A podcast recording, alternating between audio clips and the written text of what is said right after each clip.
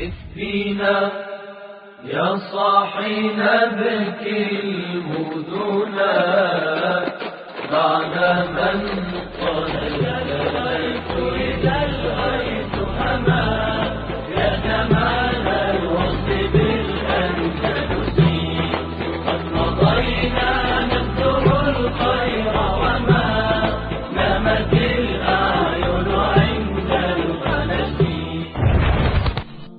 Episode 18 وزیر اعظم کو رخصت کرنے کے بعد ابو عبداللہ انتہائی پریشانی کی حالت میں حرم سرا میں داخل ہوا۔ جب وہ اپنی بیگم کے کمرے کی طرف بڑھا تو ایک کنیز نے ادب سے سلام کرنے کے بعد کہا، ملکہ عالیہ اور حضور کی والدہ الحمرا کے بڑے دروازے کے برج میں تشریف فرما ہیں۔ ابو عبداللہ تجزب کی حالت میں تھوڑی دیر کھڑا رہا اور پھر بولا وہ مظاہرین کی آوازیں یہاں بیٹھ کر بھی سن سکتی تھی۔ ابو عبداللہ کے الفاظ میں تلخی سے زیادہ بے بسی تھی۔ کنیز نے کہا، اگر حضور کا حکم ہو تو انہیں حضور کی آمد کی اطلاع دی دی جائے۔ ابو عبداللہ نے جواب دیا، نہیں، ہم خود وہاں جاتے ہیں۔ ابو عبداللہ سر جھکائے گہری سوچ میں حرم سرا سے باہر نکلا۔ دروازے کے پہرے دار حسب معمول اس کے پیچھے پیچھے چل دیے۔ لیکن اس نے مڑ کر ان کی طرف دیکھتے ہوئے کہا، ہم تخلیہ چاہتے ہیں۔ پہرے دار لوٹ گئے۔ ابو عبداللہ سنگ مرمر کی روش پر آہستہ آہستہ قدم اٹھاتا ہوا بڑے دروازے کی طرف بڑھا۔ باہر مظاہرین کے نعرے اسے صاف سنائی دینے لگے۔ برج کی سیڑھیوں کے قریب پہنچ کر وہ رکا اور تجزب کی حالت میں دیر تک وہاں کھڑا رہا۔ وہ اپنی بیوی کو اپنی زندگی کے ایک تلخ اور اہم فیصلے سے آگاہ کرنے جا رہا تھا اور ابھی تک اسے خود بھی یہ یقین نہ تھا کہ وہ اپنے فیصلے پر کہاں تک عمل کر سکے گا۔ اس کی زندگی کے بہت تھوڑے لمحات ایسے تھے جو اس نے الحمرہ کی چار دیواری سے باہر گزارے تھے۔ یہیں اس کی زندگی اور یہیں اس کی جنت تھی۔ اور اب حالات اسے اس جنت کو خیر بات کہنے پر مجبور کر رہے تھے۔ اس نے دل میں کہا کیا یہ ممکن ہے کہ میں جیتے جی الحمرہ کو چھوڑ دوں؟ کیا یہ ممکن ہے کہ میرے لیے الحمرہ کے دروازے ایک بار بند ہونے کے بعد پھر کھل جائیں؟ مجھے اس مقصد کے لیے فریڈینینڈ کی مدد لینا پڑے گی۔ اس کے بغیر کوئی چارہ نہیں۔ اور وہ خوشی سے میری مدد کرے گا۔ لیکن اب مجھے صرف اپنے چچا اور باپ کے خلاف ہی نہیں، بلکہ اپنی رعایا کے خلاف بھی فریڈینینڈ کی تلوار کا سہارا لینا پڑے گا۔ لیکن کیا ان شکستوں کے بعد فریڈینینڈ صرف میرے لیے ایک ایسی جنگ کے لیے آمادہ ہو جائے گا جس کے نتائج اس کے لیے بھی خطرناک ہو سکتے ہیں؟ کیا اس کی آخری شکست میری اور میرے ساتھیوں کی عبرتناک تباہی کا باعث نہ ہوگی؟ اور اگر اسے فتح حاصل ہوئی تو کیا وہ مجھے اپنی فتح کے تمام انعامات کا حقدار تسلیم کرے گا؟ وہ خود ہی ان سوالات کا جواب دے رہا تھا۔ ابو عبداللہ تم غرناتا کے آسمان پر ایک منحوس ستارہ ہو۔ فریڈینین کے ہاتھوں سے اپنے لیے غرناتا کے بند دروازے کھلوانے کا یہ مطلب ہوگا کہ غرناتا کے مسلمانوں کی تمام قوت مدافعت کچل دی جائے۔ الحمرہ کے دروازے پر مسلمانوں کی لاشوں کے انبار لگا دیے جائیں گے۔ یہ لوگ جو اس وقت نعرے لگا رہے ہیں، تمہارے اس تخت کا احترام نہیں کریں گے جو تمہیں فریڈینینڈ کی مدد سے حاصل ہوگا۔ وہ تخت جس کے نیچے مسلمانوں کی لاشیں تڑپ رہی ہوں گی، وہ تمہیں غدار کہیں گے۔ لیکن اب میرے سامنے صرف اپنی جان بچانے کا مسئلہ ہے۔ میں یہاں ایک یا دو دن سے زیادہ نہیں رہ سکتا۔ میرا چچا یقیناً غرناتا پر حملہ کرے گا۔ یہ مشتعل لوگ اس کا ساتھ دیں گے۔ اور پھر وہ میرے مفلوج باپ کو کٹ پتلی بنا کر غرناتا پر حکومت کریں گے۔ کیا یہ ممکن نہیں کہ اس مقصد کے حصول کے بعد وہ فریڈینینڈ سے صلح کر لے؟ کیا فریڈینینڈ صرف میرے لیے اس کی دوستی کا ہاتھ ٹھکرا دے گا؟ کیا وہ اپنے مفاد کی خاطر مجھے الزغل کے سپرد نہیں کرے گا؟ کیا میں نے اپنی خواہشات پر اپنے باپ تک کو قربان نہیں کیا؟ مالکا کی معمولی فوج سے شکست کھانے کے بعد فریڈینینڈ کے دل میں میری کیا وقت ہوگی؟ اس قسم کے پریشان خیالات کا رخ بدلنے کے لیے وہ ابو داود کی جادو بیانی کا سہارا لیا کرتا تھا۔ ابو داود کی موجودگی میں اس نے کبھی زیادہ سوچنے کی ضرورت محسوس نہ کی تھی۔ اب تک اس نے جو غلطیاں کی تھیں، وہ زیادہ تر اس لیے تھیں کہ ابو داود نے اسے ان غلطیوں کے بھیانک پہلوؤں پر غور کرنے کا موقع نہیں دیا تھا۔ وہ اسے سنجیدہ دیکھتا تو فوراً کہہ دیتا کہ تاجدار اندلس کو اپنے دماغ میں ایسے خیالات کو جگہ نہیں دینی چاہیے۔ بادشاہوں کو ایسے مراحل سے گزرنا ہی پڑتا ہے۔ ایک حکمران کا دل بہت مضبوط ہونا چاہیے۔ وہ ابو داؤد ہی تھا جس نے اس کی زندگی کی پرسکون کشتی کے ساتھ باد باندھ باندھ کر اسے حوادث کے سمندر کی طرف ڈھکیلا تھا۔ وہ ابو داؤد ہی تھا جو ہر نئے بھمر میں اسے تسلی دیا کرتا تھا اور اب یہ کشتی اس خطرناک چٹان کے قریب پہنچ چکی تھی جسے ابو داؤد نے آج تک اپنے شاگرد کی آنکھوں سے اوجھل کر رکھا تھا۔ ابو عبداللہ آہستہ آہستہ پیچ در پیچ سیڑھیوں میں سے گزرتا ہوا اوپر پہنچا۔ برج کی گیلری میں اس کی والدہ اور بیوی کے علاوہ چند اور خواتین کھڑی نیچے جھانک رہی تھیں۔ مظاہرین کی چیخ و پکار کے باعث کسی کو ابو عبداللہ کے پاؤں کی آہٹ سنائی نہ دی۔ وہ کچھ دیر گمبت کے نیچے خاموش کھڑا رہا۔ نیچے دروازے کے سامنے وسیع میدان میں عوام کا بے پناہ ہجوم یہ نعرے لگا رہا تھا۔ ابو عبداللہ غدار ہے۔ ابو عبداللہ قوم فروش ہے۔ ابو عبداللہ کو پھانسی پہ لٹکا دو، الحمرہ کو جلا دو۔ بعض لوگوں کے ہاتھوں میں مشلیں تھیں اور بعض اپنے نیزے اور تلواریں بلند کر رہے تھے۔ ابو عبداللہ نے اپنے دل سے سوال کیا کیا فریڈینینڈ کی مدد سے میں ان لوگوں پر حکومت کر سکوں گا؟ نہیں نہیں۔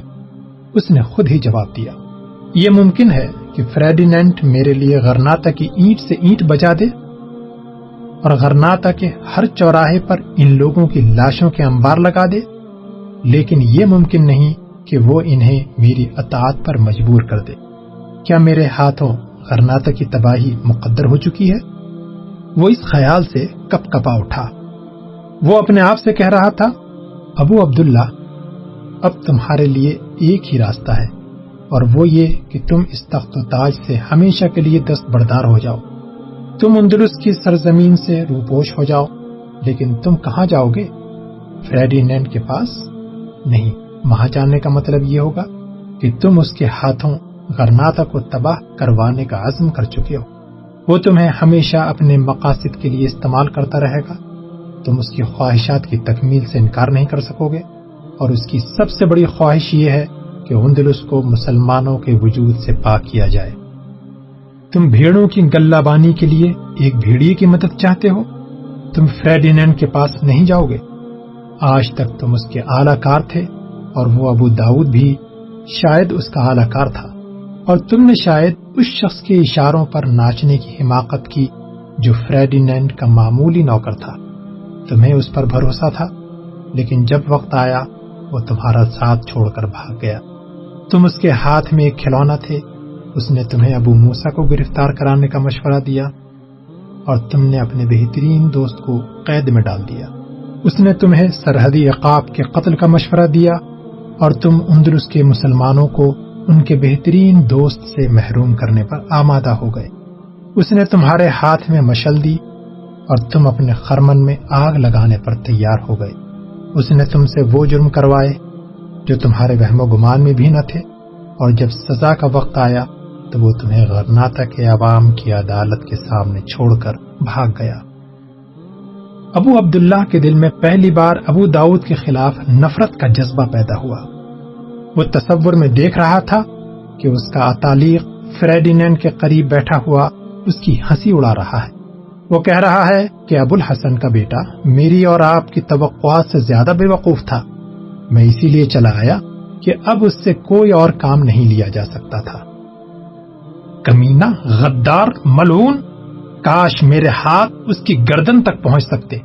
ابو عبداللہ نے محویت کے عالم میں یہ الفاظ اس قدر بلند آواز سے کہے کہ وہ خواتین جو گیلری میں اس کی آمد سے بے خبر کھڑی تھی چونک پڑی کچھ دیر تجبزب کے بعد ابو عبداللہ کی والدہ آگے بڑھی اور اس سے دو تین قدم کے فاصلے پر کھڑی ہو گئی۔ کچھ دیر ماں اور بیٹا چاند کی دھندلی روشنی میں ایک دوسرے کی طرف دیکھتے رہے۔ ابو عبداللہ نے نحیف آواز میں کہا، اگر اجازت ہو تو یہ مجلس برخاست کر دوں، مجھے آپ سے کچھ کہنا ہے ابو عبداللہ کی ماں نے مڑ کر خواتین کی طرف دیکھا اور وہ اس کا مقصد سمجھ کر نیچے اتر گئیں۔ ابو عبداللہ کی بیوی بھی اس کے پیچھے چل پڑی، لیکن ابو عبداللہ نے کہا، بیگم، تم بھی ٹھہرو وہ رک گئی۔ اور گمبت کے ایک سرے پر کھڑی ہو گئی۔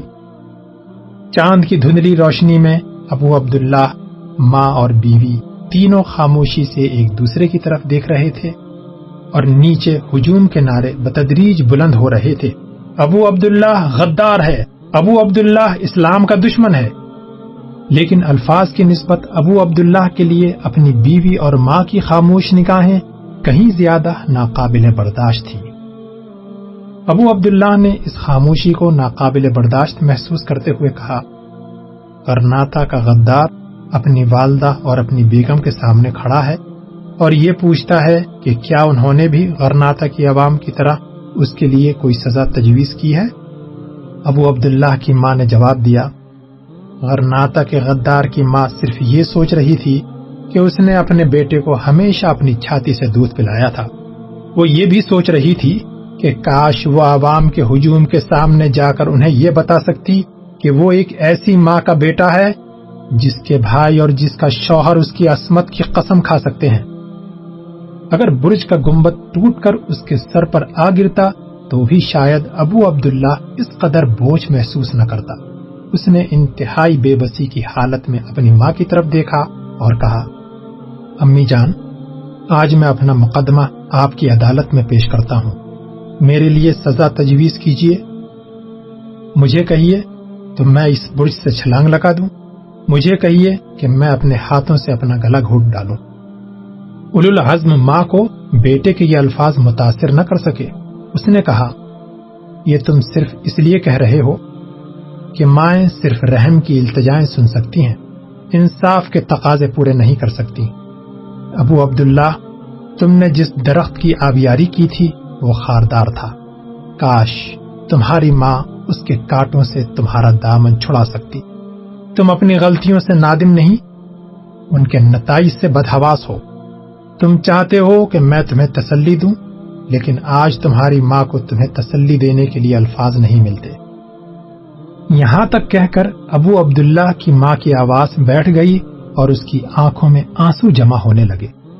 ابو عبداللہ نے آپ دیدہ ہو کر کہا امی، اب میرے لیے نجات کا کوئی راستہ نہیں۔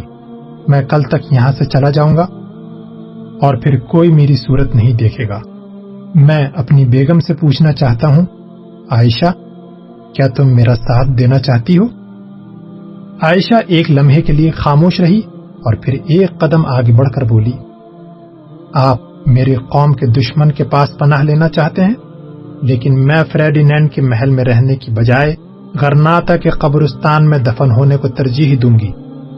ابو عبداللہ کے ہوٹوں پر ایک دردناک مسکراہٹ نمودار ہوئی اور اس نے اپنے آنسو چھپانے کے لیے منہ پھیر لیا۔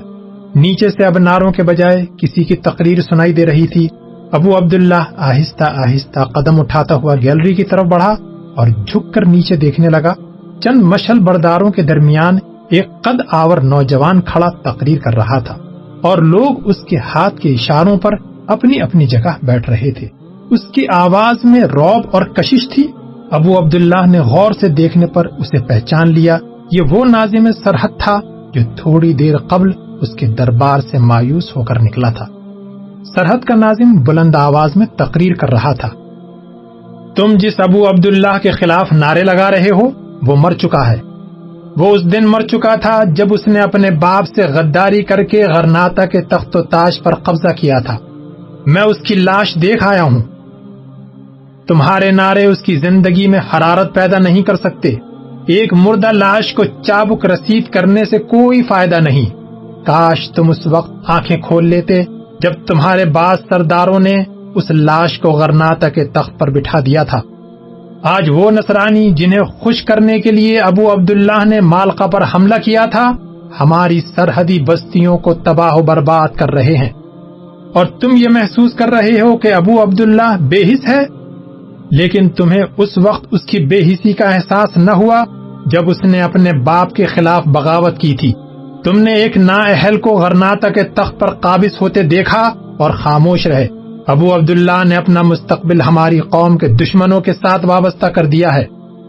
لیکن میں یہ کہتا ہوں کہ اس گناہ میں تم بھی اس کے ساتھ شریک ہو۔ تمہاری بے حسی اور تمہاری مجرمانہ غفلت کے باعث غرناتا کی حکومت ایسے شخص کے ہاتھ میں آ گئی جو فریڈینینڈ کے ہاتھوں میں ایک کھلونا ہے۔ اگر تم ابو عبداللہ کو یہ احساس دلا سکتے کہ تم زندہ ہو اور تم اپنے مستقبل کے متعلق آنکھیں بند نہیں کرو گے، تو وہ یقیناً ایسی غلطیاں کرنے کی جرت نہ کرتا۔ لیکن مجھے افسوس ہے کہ تم اس جگہ جمع ہو کر ابو عبداللہ کی بے حسی کا ماتم کر رہے ہو۔ اور تمہاری اپنی بے حسی کا یہ عالم ہے کہ اس وقت سرحد پر عیسائی حملہ آور ہیں، ہماری بستیاں تباہ کر رہے ہیں، وہاں عورتوں، بچوں اور بوڑھوں کا قتل عام جاری ہے۔ ہزاروں گھر جلائے گئے ہیں اور سینکڑوں عورتوں کی عصمت لوٹی گئی ہے۔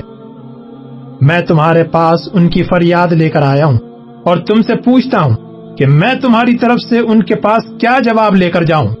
کیا میں واپس جا کر تمہاری بے کس بہنوں کو تمہاری طرف سے یہ جواب دوں کہ تمہاری عصمت کے رکھوالے اس وقت الحمرہ کے دروازے پر کھڑے ابو عبداللہ کو گالیاں دینے کا مقدس فریضہ ادا کر رہے ہیں؟ میں تمہیں ابو عبداللہ کو برا بھلا کہنے سے منع نہیں کرتا۔ شاید فرصت کے وقت میں اس کے خلاف تم سے زیادہ بلند آواز میں نعرے لگاؤں، لیکن اب نعروں کا وقت نہیں، عمل کا وقت ہے۔ میرے دوستوں، قوم کا رہنما قوم کے کردار کا آئینہ ہوا کرتا ہے۔ اگر تم یہ کہتے ہو کہ ابو عبداللہ بے حص ہے، تو اس قوم کے متعلق کیا کہو گے جس نے اسے اپنا حکمران تسلیم کر لیا تھا؟ ابو عبداللہ بزدل ہے اور اس پر نصرانیوں کے خوف کا بھوت سوار ہے۔ لیکن یہ درست نہیں کہ جب تک سرحد کے جابازوں اور الزغل کے مجاہدین نے تم پر یہ ثابت نہیں کیا کہ مسلمانوں کا لوہا آج بھی ہر لوہے کو کاٹ سکتا ہے۔ تم بھی ابو عبداللہ کی طرح نصرانیوں سے خائف تھے اور اس سے قبل جب تک ابو الحسن نے زبردستی تمہیں میدان جنگ کی طرف نہیں گھسیٹا تھا، تم نصرانیوں کے باج گزار رہ کر ذلت کی زندگی گزارنے پر مطمئن تھے۔ یاد رکھو، جب مستقبل کا مورخ یہ لکھے گا کہ ابو عبداللہ ایک غلط اندیش اور پست ہمت انسان تھا، تو اسے یہ بھی لکھنا پڑے گا کہ ابو عبداللہ کی قوم میں ذلیل انسانوں کا ایک بہت بڑا گروہ ایسا تھا جس نے اپنے مخلص، بہادر اور دانش مند حکمران سے غداری کر کے اس کے نالائق اور بزدل بیٹے کو اپنا رہنما تسلیم کر لیا ہے۔ میرے دوستوں، ابو عبداللہ سزا ہے تمہاری بدعمالیوں کی۔ ابو عبداللہ تمہارے ان اکابرین کے ہاتھ میں کھلونا ہے جو فریڈینینڈ کی غلامی کے توقع لانت کو اپنا زیور سمجھتے ہیں۔ ابو عبداللہ تمہارے جسم میں ایک ناسور ہے اور ناسور ہمیشہ اس جسم میں پیدا ہوتا ہے جس کا خون گندا ہو چکا ہو، جس درخت میں قوت نمو باقی نہ ہو اور اس پر جنگل کی بیلیں قبضہ جما لیتی ہیں۔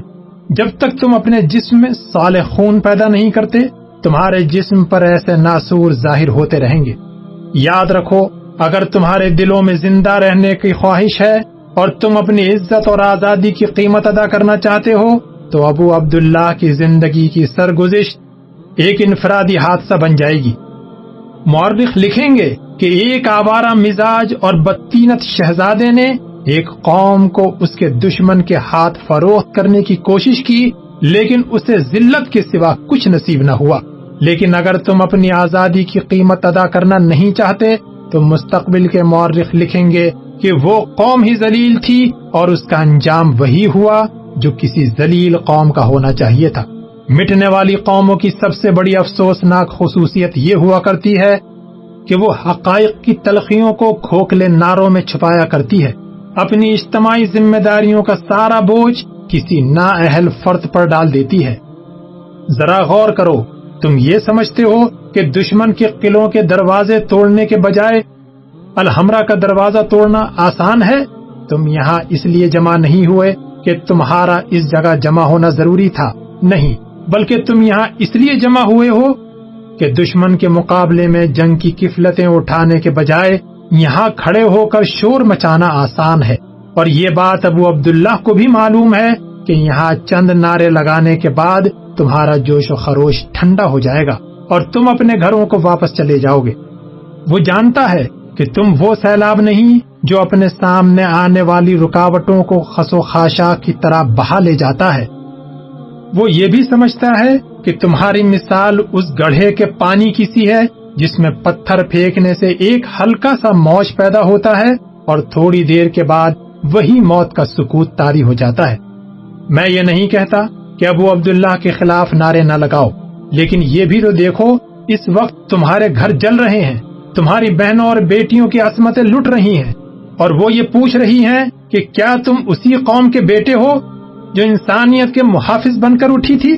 کیا تم وہی غیرت مند ہو جس کی تلواریں ظلم کے ہاتھ کاٹنے کے لیے بلند ہوتی تھی تمہاری مائیں یہ سوال کرتی ہیں کہ جوان مرد بیٹے کہاں ہیں؟ تمہاری بہنیں یہ سوال کرتی ہیں کہ اس وقت جب ظلم کے ہاتھ ہماری عصمت کی طرف بڑھ رہے ہیں، ہمارے غیور بھائی کہاں ہیں؟ اور تمہارے بوڑھے یہ پوچھتے ہیں کہ ہماری سفید داڑھیوں کی لاج رکھنے والوں کو کیا ہو گیا؟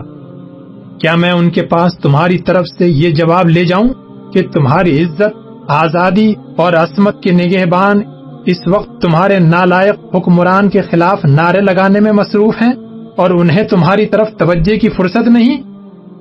خاموش کیوں ہو گئے؟ بولو، جواب دو۔ ایک نوجوان جذبات سے مغلوب ہو کر آگے بڑھا۔ اور اس نے مقرر کے قریب پہنچ کر بلند آواز میں کہا، آپ میدان کی طرف رہنمائی کریں، ہم میں سے کوئی ایسا بے غیرت نہیں جو آپ کا ساتھ دینے کے لیے تیار نہ ہو۔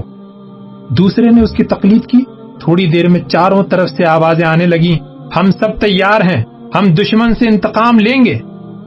سرحد کے ناظم کا نام ابو محسن تھا۔ اس سے قبل اسے کبھی اس بات کا احساس نہ ہوا تھا کہ اس کی زبان میں اس قدر تاثیر ہے۔ لوگوں کا جوش و خروش دیکھ کر اس نے ہاتھ اٹھائے اور آسمان کی طرف دیکھنے لگا۔ لوگوں کو اپنے الفاظ سے مسحور کرنے والا مقرر تھوڑی دیر خاموش کھڑا رہا۔ اس کی آنکھوں میں تشکر کے آنسو جمع ہو رہے تھے۔ اس کے ہونٹ کاپ رہے تھے۔ وہ انتہائی کوشش کے بعد فقط یہ کہہ سکا، میرے اللہ، میری قوم کو فتح دے۔ تھوڑی دیر بعد ابو محسن پھر سنبھل چکا تھا۔ اس نے عوام سے مخاطب ہو کر کہا تم میں سے جو مسلح ہیں، وہ قطار باندھ کر کھڑے ہو جائیں۔ جو مسلح نہیں، وہ فوراً اپنے ہتھیار لے کر یہاں پہنچ جائیں۔ سرے دست، میں صرف نوجوانوں کو ترجیح دوں گا۔ جو بڑی عمر کے ہیں، انہیں ضرورت کے وقت بلا لیا جائے گا۔ آپ وقت ضائع نہ کریں، ہمیں بہت جلد کوچ کرنا ہے۔ تیسرے پہر الحمرہ کے دروازے کے سامنے پانچ ہزار مسلح رضاکار قطارے باندھے کھڑے تھے اور ابو محسن گھوڑے پر سوار ان کی صفوں کا معائنہ کر رہا تھا۔ دروازے کے اوپر ابو عبداللہ، اس کی بیوی اور والدہ برج میں کھڑے یہ تمام واقعات دیکھ رہے تھے۔ ابو عبداللہ کی نگاہیں ایک تکلیف دہ احساس کی ترجمانی کر رہی تھی۔ جب ابو محسن کی تقریر کے اختتام پر اس کی ماں نے یہ کہا، بیٹا، تم تھکے ہوئے ہو، جاؤ آرام کرو۔ تو ابو عبداللہ ضبط نہ کر سکا۔ اس نے سراپا التجا بن کر کہا، امی، مجھے معاف کر دیجیے۔ اور اب بتائیے مجھے کیا کرنا چاہیے۔ بہادر ماں نے بیٹے کی طرف متوجہ ہونے کے بجائے اپنی بہو کی طرف دیکھا۔ عائشہ، اپنے گہنے اتار کر اپنے شوہر کو پیش کر دو۔ تم غرناتا کی ملکہ ہو۔ جب سلطان غیر حاضر ہو، تو ملکہ سلطنت کا بوجھ اٹھایا کرتی ہے۔ الحمرہ کا دروازہ کھول دو اور اپنی رعایا سے کہو کہ میرے شوہر کی ماں نے اسے دودھ پلانے میں بخل سے کام لیا ہے اور اس کے باپ نے بھی اسے مردوں کے کھیل نہیں سکھائے۔ لیکن غرناتا کی ملکہ تیروں کی بارش میں تمہارا ساتھ دے گی۔ عائشہ نے اپنے شوہر کی طرف دیکھا اور پھر اپنی سانس سے مخاطب ہو کر کہا، میں اپنے شوہر کو کنگن پیش نہیں کر سکتی، لیکن اگر یہ مجھے اپنی تلوار پیش کرنا چاہیں تو میں حاضر ہوں۔ ابو عبداللہ کی قوت برداشت جواب دے گئی۔ اس نے بلند آواز میں کہا، عائشہ، خدا کے لیے خاموش رہو۔ ابو عبداللہ کی والدہ نے کہا ہاں عائشہ میرا بیٹا بہت حساس ہے، اسے پریشان نہ کرو۔ ابو عبداللہ نے انتہائی کرب کی حالت میں اپنی ماں اور عائشہ کی طرف دیکھا اور کچھ کہے بغیر تیزی سے قدم اٹھاتا ہوا سیڑھیوں کی طرف بڑھا۔ جب تک سیڑھیوں سے اترنے کی آہٹ سنائی دیتی رہی، ساس اور بہو خاموشی سے ایک دوسرے کی طرف دیکھتی رہی تھوڑی دیر کے بعد عائشہ نے کہا، امی، اگر واقعی آپ کی اجازت ہو تو میں ان مجاہدوں کا ساتھ دینے کے لیے تیار ہوں۔ ابو عبداللہ کی ماں نے کہا بیٹی، ان باتوں کے بعد میرا دل گواہی دیتا ہے کہ ابو عبداللہ ہمیں مایوس نہیں کرے گا۔ لیکن اگر قدرت نے ہماری قسمت میں ذلت کے سوا کچھ نہیں لکھا، تو میں عزت میں تمہارا ساتھ دوں گی۔ دعا کرو کہ خدا ابو عبداللہ کے بھٹکے ہوئے پاؤں کو صحیح راستے پر ڈال دے۔ ساس اور بہو کچھ دیر باتیں کرنے کے بعد گیلری میں کھڑی ہو کر دروازے کے سامنے قطار در قطار کھڑے ہونے والے مجاہدین کی طرف دیکھنے لگی ابو محسن نے رضاکاروں کی صفوں کا معائنہ کرنے کے بعد محل کے دروازے کے سامنے گھوڑا روکا اور کچھ دیر سوچنے کے بعد بلند آواز میں کہا، مجاہدوں، کچھ دن قبل میں یہ خیال کر رہا تھا کہ ہم اپنے زوال کی اس منزل تک پہنچ چکے ہیں جہاں سے کوئی قوم دوبارہ نہیں اٹھا کرتی۔ لیکن الزغل اور سرحد کے مجاہدین کی شاندار فتوحات نے ہماری مایوسی کو امید میں بدل دیا ہے۔ تھوڑی دیر قبل جب میں آپ کے سامنے کھڑا تھا تو مجھے معلوم نہ تھا کہ مجھے کیا کہنا چاہیے۔ تاہم، میں نے آپ سے کچھ کہنا ضروری سمجھا اور خدا معلوم میں کیا کچھ کہہ چکا ہوں۔ مجھے اس بات کا اعتراف ہے کہ میں تقریر کے فن سے ناشنا ہوں، لیکن آپ کا یہ جذبہ اس بات کا ثبوت ہے کہ آپ زندہ ہیں۔ کوچ کرنے سے پہلے میں الحمرہ کے آئینی دروازوں کے پیچھے آرام کی نیند سونے والے ابو عبداللہ تک یہ پیغام پہنچانا چاہتا ہوں۔ کہ اے ابو عبداللہ، میری قوم زندہ ہے۔ تم اسے فریڈینڈ کا غلام نہیں بنا سکتے۔ تم وہ بد نصیب ہو جس نے اپنی غیور قوم کا ساتھ چھوڑ کر اپنا مستقبل ایک ذلیل دشمن کے ساتھ وابستہ کر دیا ہے۔ ابو عبداللہ، تمہاری قوم بہت فیاض ہے۔ اگر اب بھی تم راہ راست پر آ جاؤ، تو وہ تمہاری گزشتہ خطائیں معاف کر دے گی۔ آؤ اور بیشتر اس کے کہ تمہارے لیے بخشش کے تمام دروازے بند ہو جائیں۔ اپنی قوم سے معافی مانگ لو، ورنہ یاد رکھو تم زیادہ دیر اس محل میں آرام کی نیند نہیں سو سکو گے، جس کی تعمیر میں قوم کے نوجوانوں کا خون اور ہڈیاں صرف ہوئی ہیں۔ تم اپنے جھوٹے وقار کی خاطر قوم کی عزت اور آزادی فروخت نہ کرو۔ خدا کی قسم جو عزت قوم دے سکتی ہے، وہ کوئی اور نہیں دے سکتا، اور جسے قوم گرا دے گی، اسے کوئی نہیں اٹھا سکتا۔ غرناتا کے لوگوں، تم گواہ رہنا۔ کہ ہم ابو عبداللہ کے محل کے آہنی دروازوں پر دستک دے کر جا رہے ہیں۔ ابو محسن کچھ اور کہنا چاہتا تھا کہ اچانک الحمرہ کا دروازہ کھلا اور چند سپاہی ہاتھوں میں مشلیں اٹھائے نمودار ہوئے۔ ان کے پیچھے پیادہ سپاہیوں کا ایک دستہ تھا اور ان کے پیچھے بیس سوار تھے۔ سب سے آخر میں سفید گھوڑے پر ایک سوار نمودار ہوا۔ اس کے سر پر سفید امامہ تھا۔ اس کے ہاتھ میں غرناتا کا شاہی جھنڈا تھا۔ قلعے سے باہر نکلنے والے باقی سوار اور سپاہی اس کے دائیں اور بائیں دو قطاریں بنا کر کھڑے ہو گئے۔ اس نے دروازے سے باہر نکل کر گھوڑا روکا۔ تھوڑی دیر کے لیے جھجکا اور بلا آخر ایک فیصلہ کن انداز میں اپنے گھوڑے کو ایڑ لگا کر ابو محسن کی طرف بڑھا۔ یہ ابو عبداللہ تھا۔ اس نے کہا، ابو محسن، میرے متعلق تم نے جو کچھ کہا سب درست تھا، لیکن ایک بات غلط تھی۔ اپنے محل کے آہنی دروازے بند کر کے کوئی حکمران آرام کی نیند نہیں سو سکتا۔ میں قوم کی عدالت کے سامنے حاضر ہوں۔ میں قوم سے رحم کی درخواست نہیں کرتا۔ صرف یہ چاہتا ہوں کہ مجھے اپنی غلطیوں کی تلافی کا موقع دیا جائے۔ تم اس فوج کے سالار ہو۔ اگر تمہیں اعتراض نہ ہو، تو میں بھی ان رضاکاروں کی جماعت میں شامل ہونا چاہتا ہوں۔ میں آج سے غرناتا کے تخت کا دعوے دار نہیں۔ میرا چچا اور میرے والد غرناتا پہنچ کر میرے لیے جو سزا تجویز کریں گے، میں خوشی کے ساتھ قبول کروں گا۔ ایک لمحے کے لیے مجمع پر سکوت تاری ہو گیا اور پھر حاضرین دبی آواز میں ایک دوسرے سے کچھ کہہ رہے تھے۔ ابو محسن سکتے کے عالم میں ابو عبداللہ کی طرف دیکھ رہا تھا۔ ابو عبداللہ نے نحیف آواز میں کہا، ابو محسن، میں جانتا ہوں میرا جرم ناقابل تلافی ہے۔ میں قوم کی عدالت کے سامنے کھڑا ہوں۔ قوم سے کہو کہ میری بوٹیاں نوچ ڈالے۔ میں قوم سے رحم کی التجا نہیں کرتا، لیکن تم مجھے اگر ساتھ لے چلو تو ممکن ہے میرے خون کے چند قطرے میرے دامن کی سیاہی دھو سکے ابو محسن نے حاضرین کی طرف دیکھا اور ابو عبداللہ کی طرف متوجہ ہو کر کہا، آپ کی قوم تشکر کے آنسو سے آپ کے دامن کی سیاہی دھو رہی ہے۔ تھوڑی دیر بعد پانچ ہزار سپاہی شہر کے مغربی دروازے سے باہر نکل رہے تھے۔ ابو عبداللہ اور ابو محسن سب سے آگے تھے۔ شہر سے تھوڑی دور باہر اس فوج نے صبح کی نماز ادا کی۔ دوبارہ کوچ کرنے سے پہلے ابو محسن نے ابو عبداللہ کو ایک طرف لے جا کر کہا، میں نے سنا ہے کہ ابو موسا آپ کی قید میں ہے۔ اگر یہ درست ہے، تو اس فوج کی قیادت کے لیے اس سے زیادہ موضوع اور کوئی نہیں ہو سکتا۔ اگر آپ کو ابھی تک خیال نہیں آیا، تو اب بھی ہم زیادہ دور نہیں آئے۔ ابو عبداللہ نے انتہائی پریشانی کی حالت میں ابو محسن کی طرف دیکھا اور کہا، ابو موسا الحمرہ میں نہیں۔ اور میں جنگ سے واپس آنے سے قبل اس کے متعلق شاید کسی سوال کا جواب نہ دے سکوں۔ بہرحال تم تسلی رکھو کہ ابو موسا زندہ ہے اور میں وقت آنے پر اس کے سامنے پیش ہو کر کہوں گا کہ ابو موسا تمہارا مجرم تمہارے سامنے کھڑا ہے۔ میرے لیے سزا تجویز کرو اور مجھے یقین ہے کہ اس وقت میرا نام اعمال اس قدر سیاہ نہیں ہوگا۔ اس وقت اگر وہ مجھ سے دور نہ بھی ہوتا تو بھی مجھے اس کے سامنے جانے کی ہمت نہ پڑتی۔ میں چاہتا ہوں کہ جب میں اس کے سامنے جاؤں، تو میرا دامن میرے خون سے تر اور میرا چہرہ زخموں سے داغدار ہو۔ اور مجھ میں فقط یہ آخری الفاظ کہنے کی ہمت ہو، ابو موسا تمہارا مجرم اب ایک بڑی عدالت کے سامنے جا رہا ہے۔ کیا تم اس کا گناہ معاف نہیں کرو گے؟ ابو محسن، ابو عبداللہ کے الفاظ سے زیادہ اس کی آواز سے متاثر ہو رہا تھا۔ تھوڑی دیر سر جھکا کر سوچنے کے بعد ابو عبداللہ نے ابو محسن کی طرف دیکھا اور کہا، تم میرے دل کا حال سمجھ سکتے ہو، لیکن مجھے ڈر ہے کہ اگر ان لوگوں نے مجھ سے ابو موسا کے متعلق پوچھا، تو شاید میرا کوئی بیان ان کو تسلی نہ دے سکے۔ ابو محسن نے کہا، آپ تسلی رکھیں، اس وقت یہ لوگ فقط اتنا جانتے ہیں کہ آپ ان کے ساتھ ہیں۔ وہ اس سے زیادہ سوچنے کی ضرورت محسوس نہیں کرتے۔ گل اندلوس۔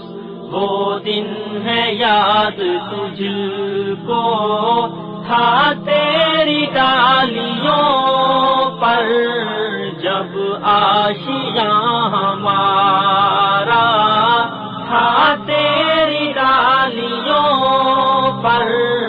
جب آشیاں ہمارا پیشکش رہبر ٹیم۔